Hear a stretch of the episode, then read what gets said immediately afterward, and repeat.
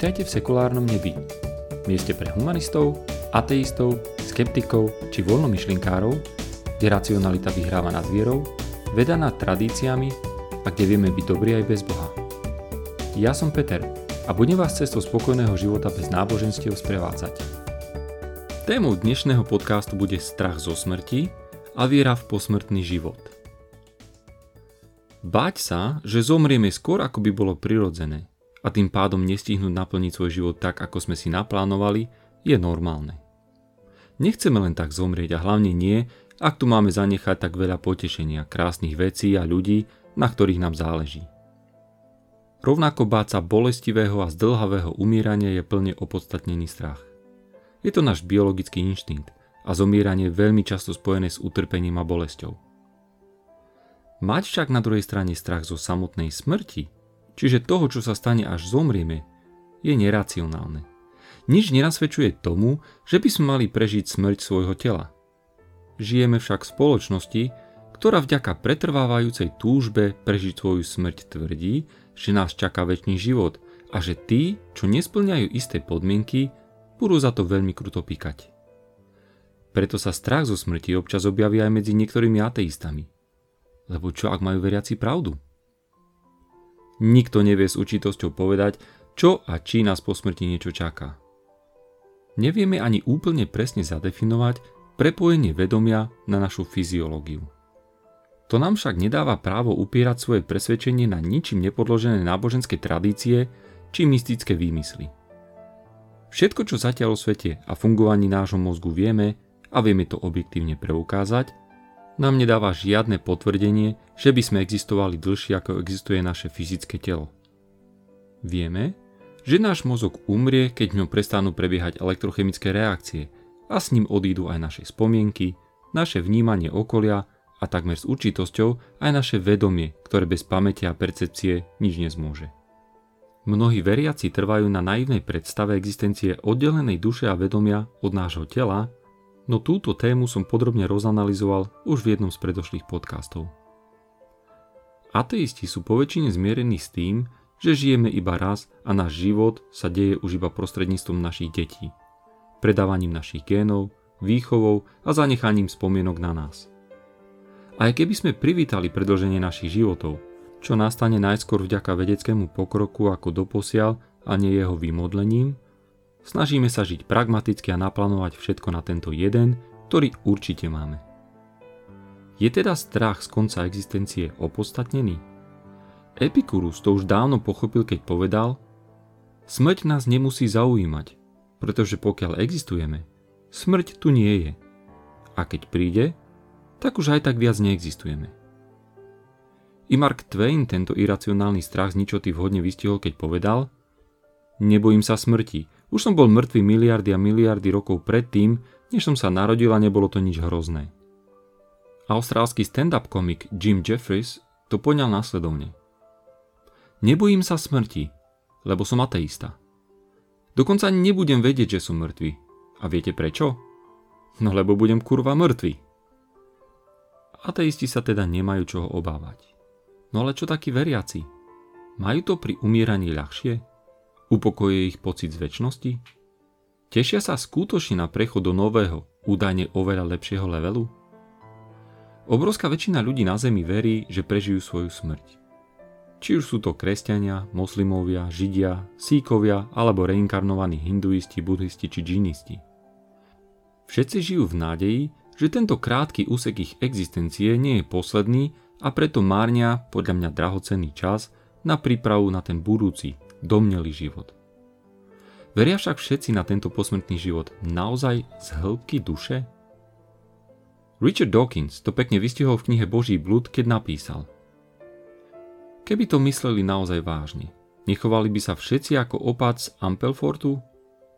Keď mu kardinál Basil Hume povedal, že on sám umiera, opat bol z toho úplne nadšený a vraví Gratulujem, to je skvelá správa, keby som tak mohol ísť s vami, Zdá sa, že tomu opad veril naozaj úprimne. Znie to komicky však, ale nemalo by to tak byť? Prečo niečo také nehovoria všetci kresťania, keď sa dozvedia, že im umiera priateľ či príbuzný?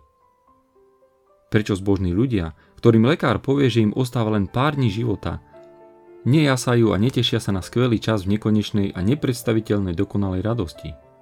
Prečo sa ľudia na pohreboch netešia z radosti zosnulého?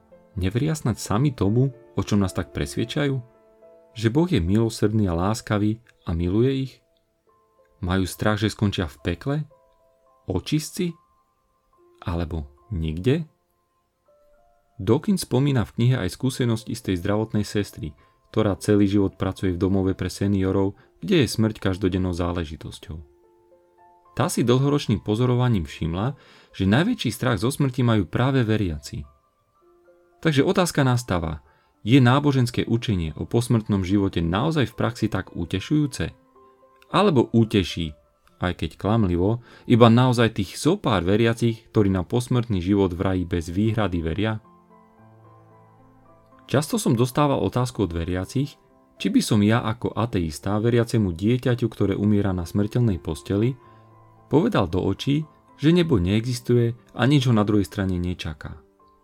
Len preto, lebo je to podľa mňa pravda. Odpoveď je jednoduchá. Samozrejme, že by som to nepovedal. Bolo by to nehumánne a kruté. Dieťaťu, ktoré tomu už verí a nie je vyrovnané so žiadnou inou alternatívou, by táto informácia naozaj len poškodila. Nemalo by to zmysel mu hovoriť môj názor. Deti však už od začiatku treba vychovávať s tým, že pravdepodobne ich po smrti žiaden Ježiško s roztvorenou náručou čakať nebude. A ak im nebudeme dávať pláne nádeje a infikovať ich mozgy odmala prehnanými očakávaniami, tak nebudeme musieť riešiť takéto dilematické situácie. Ľahšie ako utešujúce klamstvo to nebude – ale bude to férové a správne. Nuž, ľudia sa nechcú učiť vysporiadavať so smrťou. Snažia sa všemocne vyhnúť smútku a pocitu definitívnej straty. Deťom sa narozpráva, že je to len dočasný stav a čo nevidieť sa so starou mamou stretnú v nebi. Takto nejako, tento nám typický strach z definitívneho konca existencie, rieši väčšina náboženstiev. Avšak smrť je realitou tohto sveta – Treba sa naučiť ju pochopiť a akceptovať. Pochopiť, že nikto nevie, čo sa presne stane, no neexistuje jediný dôvod domnievať sa, že niektoré z nepodložených náboženských tvrdení je predsa len cestou k väčšnej existencii nášho vedomia.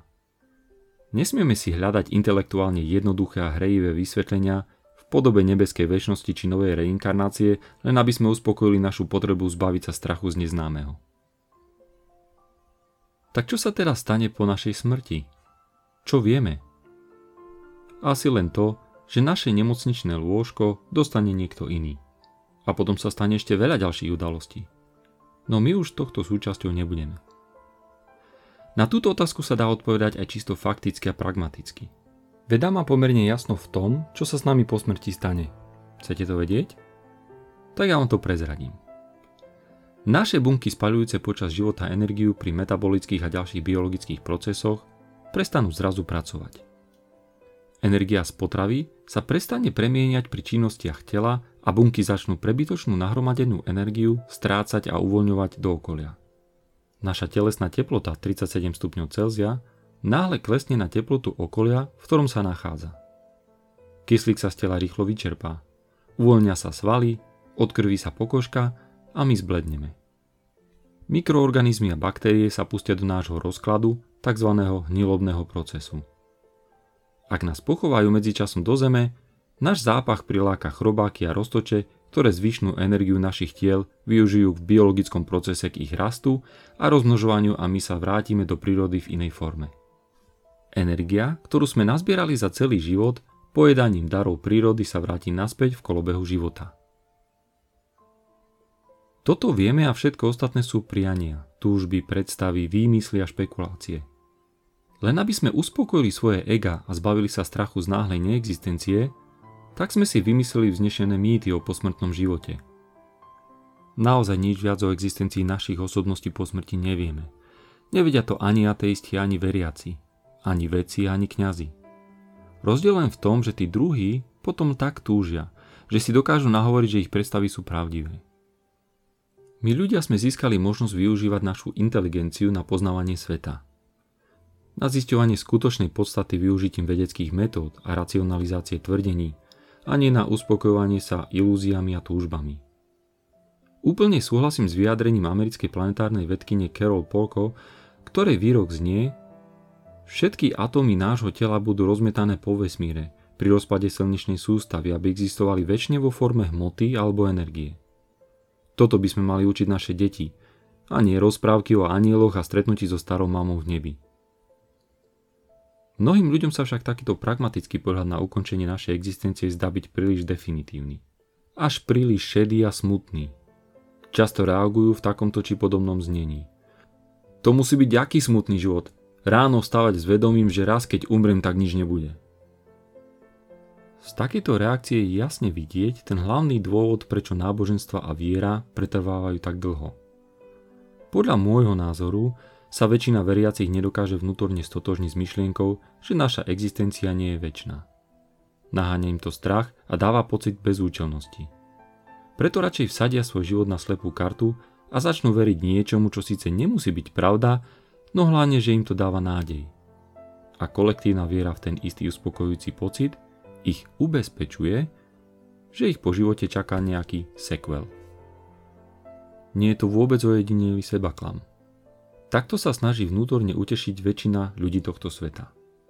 Mnohí veria v tú či onú verziu posmrtnej odmeny a trestu a formujú svoje životy na základe tejto viery.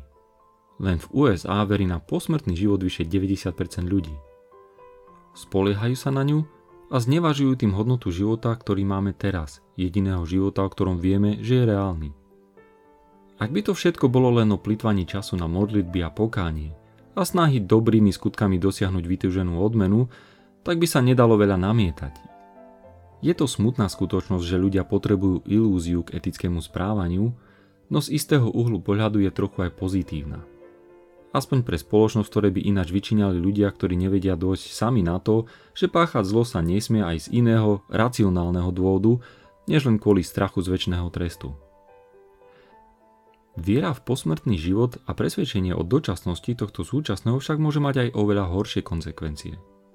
Negatívne následky takejto viery nemajú spojitosť len s psychopatickými jedincami, ktorí ďaka svojej predstave chcú umožniť svojim blízkym rýchly prechod do oného sveta – Jedna z mnohých takýchto smutných udalostí sa stala aj pred istou dobou v Británii, kde matka utopila a spálila svoje štvoročné dievčatko po rozhovore s anielmi, ktorí ju presvedčili, že sa jej dcerka narodila pre Ježiša a ten na ňu už čaká a preto si ju musí umyť v studenej vode a potom spáliť. Tak aj urobila.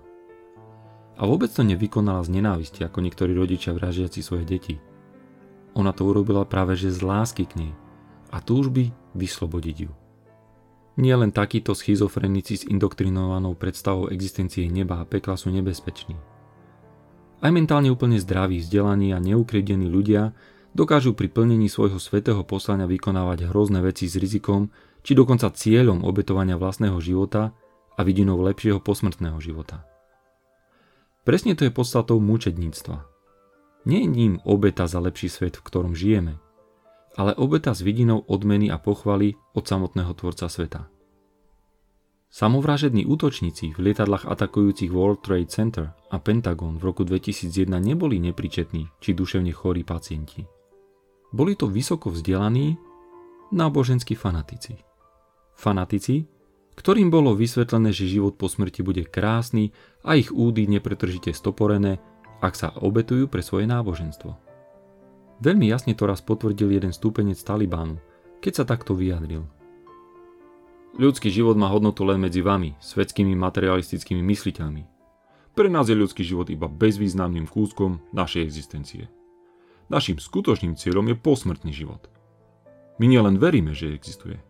My vieme, že je. Smrťou život nekončí. Je to len začiatok existencie vo svete o mnoho krajšom, než je tento. Ako viete, Kurdské slovo pre smrť je intikuál, čo znamená premiesnenie a nie koniec. Raj pre tieto čisté duše, dokiaľ nezrešili. Ešte neboli skazené. My sme neukončili ich životy, my sme im dali nové životy v raji, kde budú milované viac, než si dokázali predstaviť. Budú odmenené za svoje mučedníctvo. My sme sa obetovali ako mučedníci s nimi. Posledné slova, ktoré počuli, bolo zvolanie takbír. Aláhu Akbar. Sám všemúci Allah vraví v sútre Al-Imran, že nie sú mŕtvi. Nikdy nepochopíte. Ak je vaša viera čistá, nebudete ich oplakávať, ale oslavať ich príchod do raja.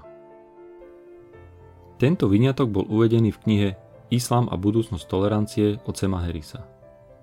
Je názorným príkladom toho, ako sa môže nepodložené túžobné očakávanie, prehnanie okrášľané predstavy života po smrti zmeniť na chorobné ospravedlnenie zabíjania nevinných, ako v tomto prípade detí. Mučedníctvo nie je výsadou islamu, Kresťania sa tiež majú čím pochváliť. Aj keď život oslavujú ako najvyššiu hodnotu, mučedníctvo, teda smrť za vieru, je vysoko ospevovaným konaním, ktoré predstavuje vrcholný akt svedectva viery v Krista. Samozvaným mučedníkom bol napríklad aj Paul Hill, ktorý v roku 2003 zavraždil doktora z interrupčnej kliniky a jeho osobného strážcu. Bol odsudený na trest smrti, no pred smrťou mal očividne dobrú náladu a cestou na popravu vykrikoval. V raji ma už čaká odmena, už sa teším na tú slávu. Pritom nabádal ostatných, aby pokračovali v jeho skutkoch. Je jedno, či ho niekto považuje za psychopata alebo nie. On sa považoval za morálny vzor vedený Božou voľou. Bol zbožný a jeho viera mu vravela, že toto konanie je morálne správne a vďaka túžobne očakávanej odmene stratil zábrany i strach. Bertrand Russell Trafil klinec po hlavičke, keď povedal. Mnoho ľudí radšej zomrie, ako by sa mali zamyslieť.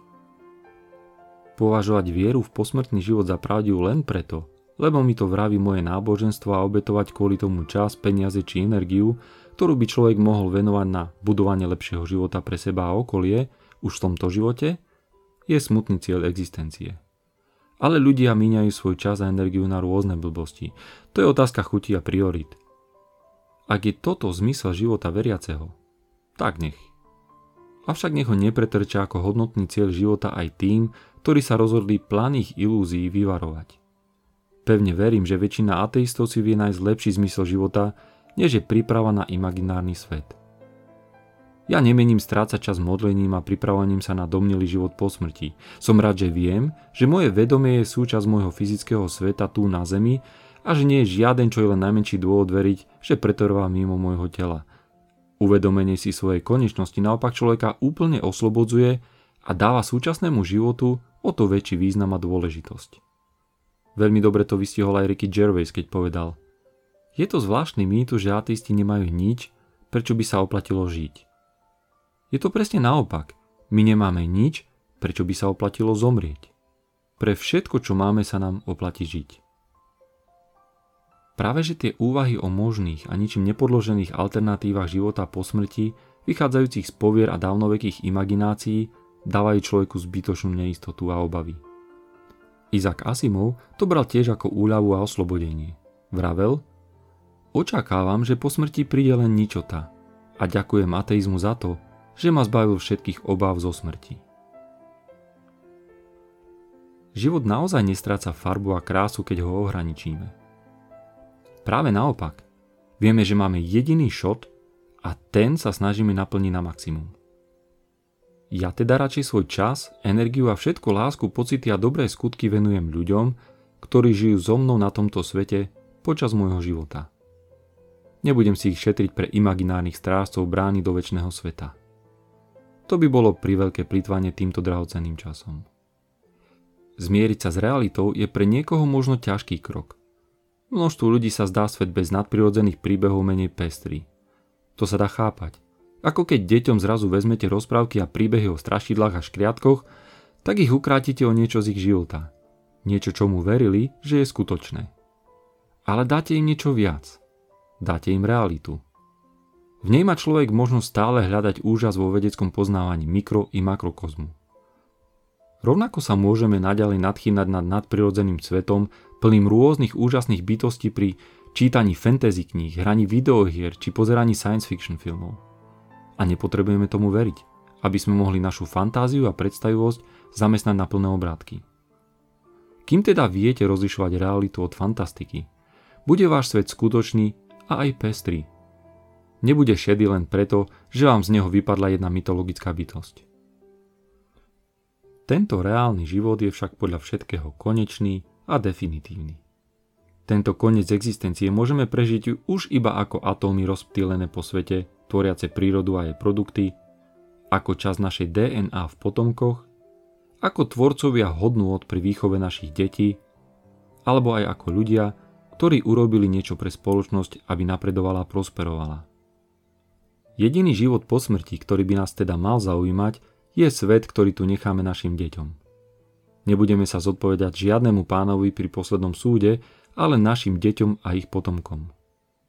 Tí tu ostanú po nás a budú musieť žiť v takom svete, ktorý im zanecháme. Či to bude zdevastovaný svet plný poverčivých ľudí, alebo prosperujúci svet plný zodpovedných ľudí, záleží aj od nás.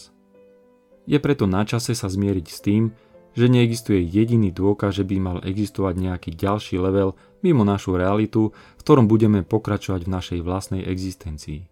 Všetko nasvedčuje tomu, že keď raz zomrieme, budeme úplne ako bohovia. Nebudeme existovať.